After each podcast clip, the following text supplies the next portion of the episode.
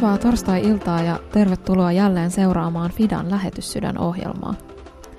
FIDA on suomalainen lähetysjärjestö, joka työskentelee 50 maassa yhdessä paikallisten seurakuntien kanssa. Tässä ohjelmassa soitamme aina yhdelle FIDAn työntekijälle ja tutustumme lähetysjärjestön työhön eri puolilla maailmaa. Tänään tässä kanssasi minä, Kirsi Koskikujala, FIDAn viestintäpäällikkö ja puhelimen päähän koitetaan saada nyt Maikki Kuittinen. Soitetaanpa Maikille.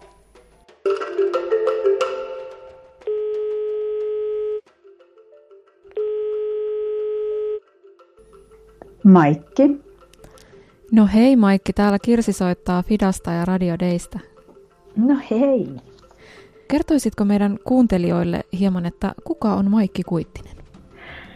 No joo, siinäpä vasta kysymys. No Maikki Kuittinen on tämmöinen äh, lyhyenläntä lappilainen, joka on tuota, vuosikymmenten ajan tässä tota, niin, niin, herätysliikkeessä ja, ja helluntai-seurakuntien työssä ja erityisesti Fidassa tehnyt töitä monenlaisissa eri tehtävissä. Ja tota, asun Helsingissä ja mulla on aikuiset lapset ja Ari mies ja harrastan sitä iän ikuista maratoniin valmistautumista. Juoksentelen ja hiihtelen ja kuljeskelen tuolla luonnossa ja, ja varustaudun sitä isoa maratonia varten. Sinä olet Lapin tyttöjä, eikö vaan? Joo, kyllä. Mitä jäi sieltä pohjoisesta sinulle? On, on, näkyykö lappilaisuus sinussa vielä? No onhan se varmaan just se, se klise, että olen lähtenyt Lapista, mutta Lappi ei minusta. Varsinkin tämä murre on, on tietenkin pysynyt vahvasti mukana, mutta kyllä sillä juuret on siellä ja, ja oli covidia tai ei, niin semmoinen olo, että sinne pitää päästä tämän tästä käymään. Ja tietysti siellä on, on tota, sukulaisia ja ystäviä. Ja... Mm, sielun maisema on siellä. Joo. Yksi sana, mikä mielestäni kuvaa sinua erityisen hyvin, sen mitä olemme tässä tutustuneet vuosien varrella, on maailman parantaja. Kerrotko Maikki, että miten sinusta tuli maailman parantaja? Hmm, mielenkiintoista. Tuota, tuota, no, miten musta tuli maailmanparantaja? No ehkä silloin jo ihan nuorena tyttönä niin huomasin, että aika niin aktiivisesti halusin lähteä ottamaan kantaa erinäisiinkin asioihin, joissa koin, että asiat ei mene oikein tai oikeudenmukaisesti. Ja, ja, ja tuota, olin marssimassa milloin minkäkin rauha-aatteen puolesta ja, ja, ja ehkä semmoinen halu aina ollut vaikuttaa asioihin ja, ja, ja semmoinen tunne, ja joskus saanut sen opetuksenkin silloin nuorena, että valitse taistelusi, eli, eli etsin ne taistelut ja työkalut, missä pystyy vaikuttamaan ja missä sitä muutosta on mahdollisuus puskea eteenpäin.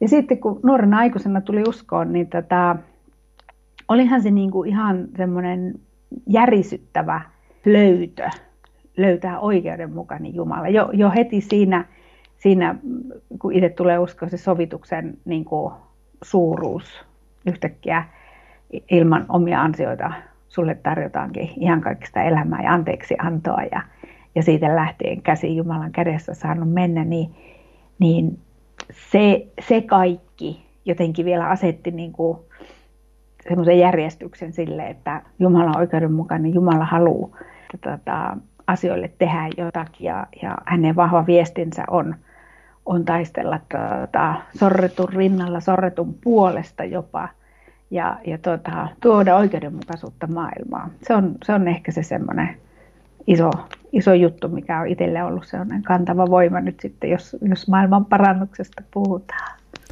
Niin, Raamattu tosiaan puhuu köyhyydestä ja oikeudenmukaisuudesta peräti kahdessa tuhannessa jakeessa muistaakseni.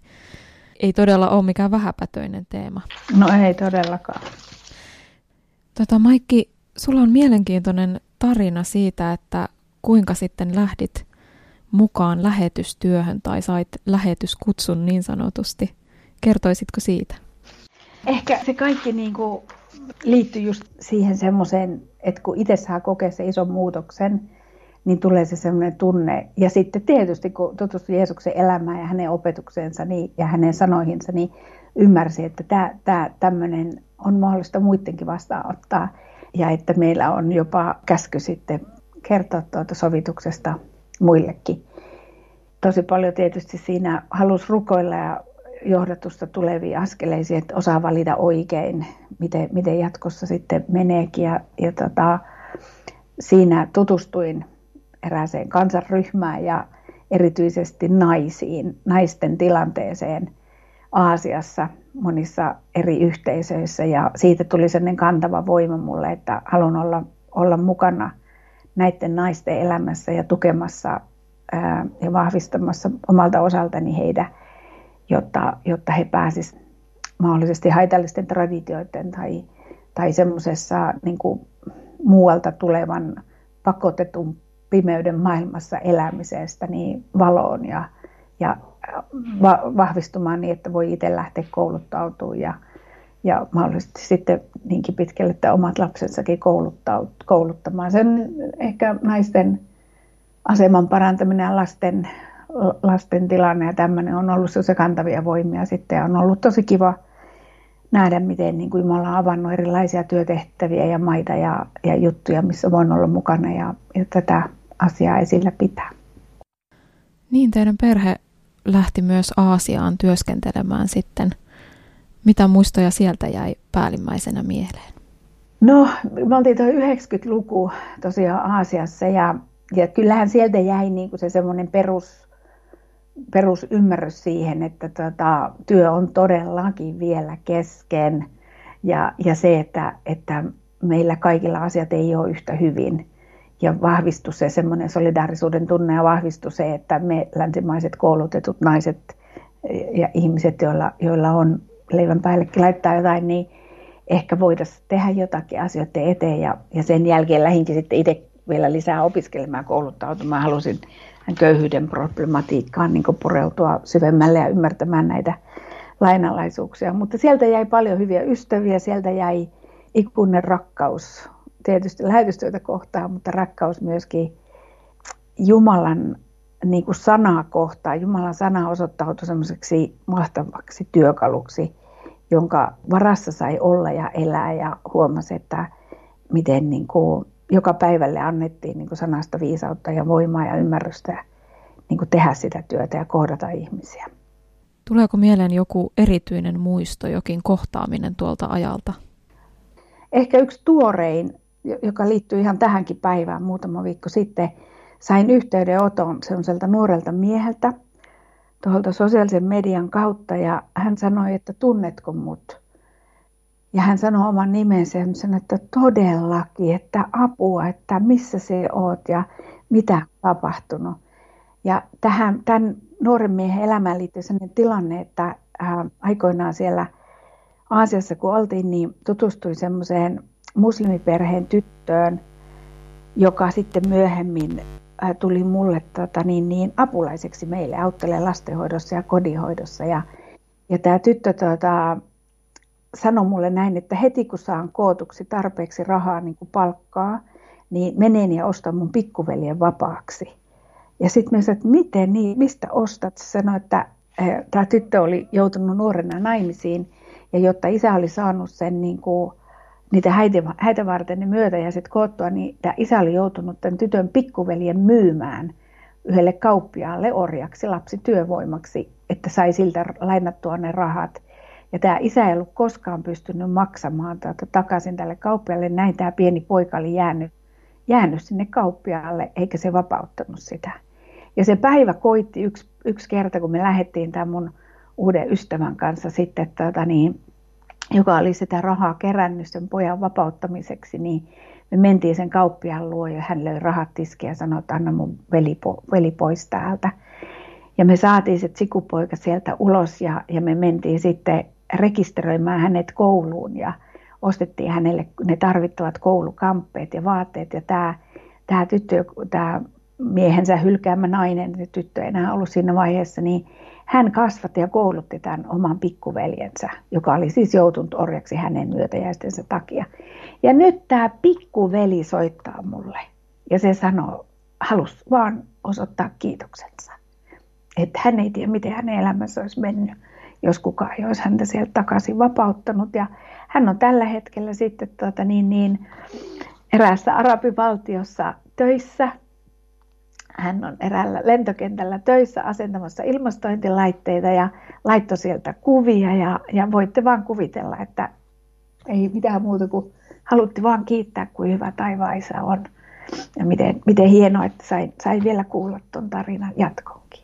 Mm, ajattelen, että, että sait kuulla sen. No se. Tota, sä oot tehnyt pitkän pätkän Fidassa viime vuodet kehitysyhteistyön parissa ja luotsaat Fidan kehitysyhteistyöohjelmaa, joka toimii noin 15 köyhässä maassa ja tuli mieleen, että siellä on varmasti näitä tarinoita, tämän kaltaisia tarinoita, vaikka miten paljon. Miten luonnehtisit tätä Fidan kehitysyhteistyötä? No se on ehkä just tätä vähän tämän tyylistä, mitä tuossa just äsken kerroin. Meidän, meidän kehitysyhteistyön äh, tähtäimenähän on nimenomaan lasten, tyttöjen koulunkäynnin tukeminen, heidän terveytensä tukeminen ja, ja sen niin kuin varmistaminen, että noilla työalueilla niin tota, lasten koulunkäynti mahdollistuu.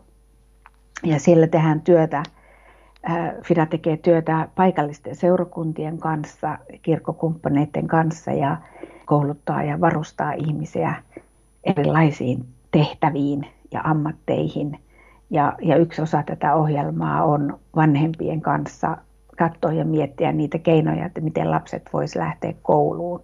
Tämä on yksi, yksi, yksi osa sitä meidän työtä. Todella tärkeää työtä sinun tiimisi tekee. Tuleeko mieleen jotain sellaista aihetta, mitä Radio Dayn kuulijat voisivat muistaa rukouksiin nyt tässä lähiaikoina? No nostan nyt semmoisen vähän isomman kuvan kyllä, kun tämmöistä kysyt multa Mehän on Fidanna yksi niitä järjestöjä, jotka on tosi, tosi etuoikeutettuja siinä, että me on ulkoministeriön kanssa voitu, voitu tätä työtä tehdä tuonne meidän ohjelman maiden ja kumppanimaiden työhön kanavoida. Nyt meillä on menossa seuraavan nelivuotiskauden suunnittelu ja uuden rahoitushakemuksen tekeminen. Ja siihen toivoisin kyllä, että muistaisitte rukous, rukouksi viisautta ja ymmärrystä, että saadaan semmoinen ohjelma rakennettua, joka toisaalta nimenomaan tukisi vielä vahvemmin lasten oikeutta käydä koulua, lasten oikeutta turvalliseen elinympäristöön, ää, naisten ja nuorten, nuorten mahdollisuuksia ammattikoulutukseen ja muuta noissa maissa, missä ää, on kaiken maailman tuota, haasteet siellä niin kuin vaikeuttamassa elämää. Ja toisaalta sitten, että tästä saadaan tämä ohjelma tukihakemus läpi niin, että on mahdollisuus saada tosiaan sitten rahoitusta tälle. Mm. Rukoltaisiinko yhdessä tässä tämän asian puolesta ja muidenkin asioiden, jos tulee mieleen? Haluaisitko Maikki johdattaa meidät loppurukoukseen? Joo, kiitos. Rukoillaan. Kiitos taivaisa siitä, että saadaan Jeesuksen nimessä tuoda isot ja pienet asiat sun eteen. Herra, me saadaan yksilö uskovina, seurakuntina, järjestöinä – olla mukana tekemässä sun viitoittamaa tietä, kulkemassa sitä tietä ja tekemässä niitä hyviä tekoja, mitä varten sä oot meidät pelastanut, miten, miten se ohjaa tätä työtä. Me halutaan pyytää, että anna jatkuvasti meille viisautta, ymmärrystä, pyhähengen voimaa, että me voidaan toteuttaa sun antamaa lähetyskäskyä sun mielenmukaisesti. Tai vaisää, sinä, joka olet oikeudenmukaisuuden Herra ja rauhan ruhtinas ja, ja äh, rakastat sorrettuja köyhiä ihmisiä, leskeä, orpoja. Anna meille särjetty sydän, anna meille myötätuntoa, anna meille edelleen voimaa, Herra, tehdä sitä työtä, mihin sä oot meitä ohjannut. Ja kiitos siitä, että me saadaan toinen toistamme siunata tässä myöskin näinä haasteellisina aikoina, mitä meillä täällä Suomessa on, että me voitaisiin pikkusen vielä katsoa yli niihinkin maihin ja niiden ihmisten puoleen, joilla asiat vielä huonommin. Kiitos, että autat meitä tässä. Aamen. Aamen ja kiitos Maikki, kun olit vieraanamme tänään. Kiitoksia, kiitos soitosta. Ja Lähetyssydän ohjelma palaa jälleen ensi torstaina uusien aiheiden kera. Kiitos kaikille kuuntelijoille tänään ja oikein siunattua loppuviikkoa. Haluatko kuulla säännöllisesti kuulumisia Fidan työstä maailmalla? Tilaa ilmainen uutiskirje osoitteessa fida.info.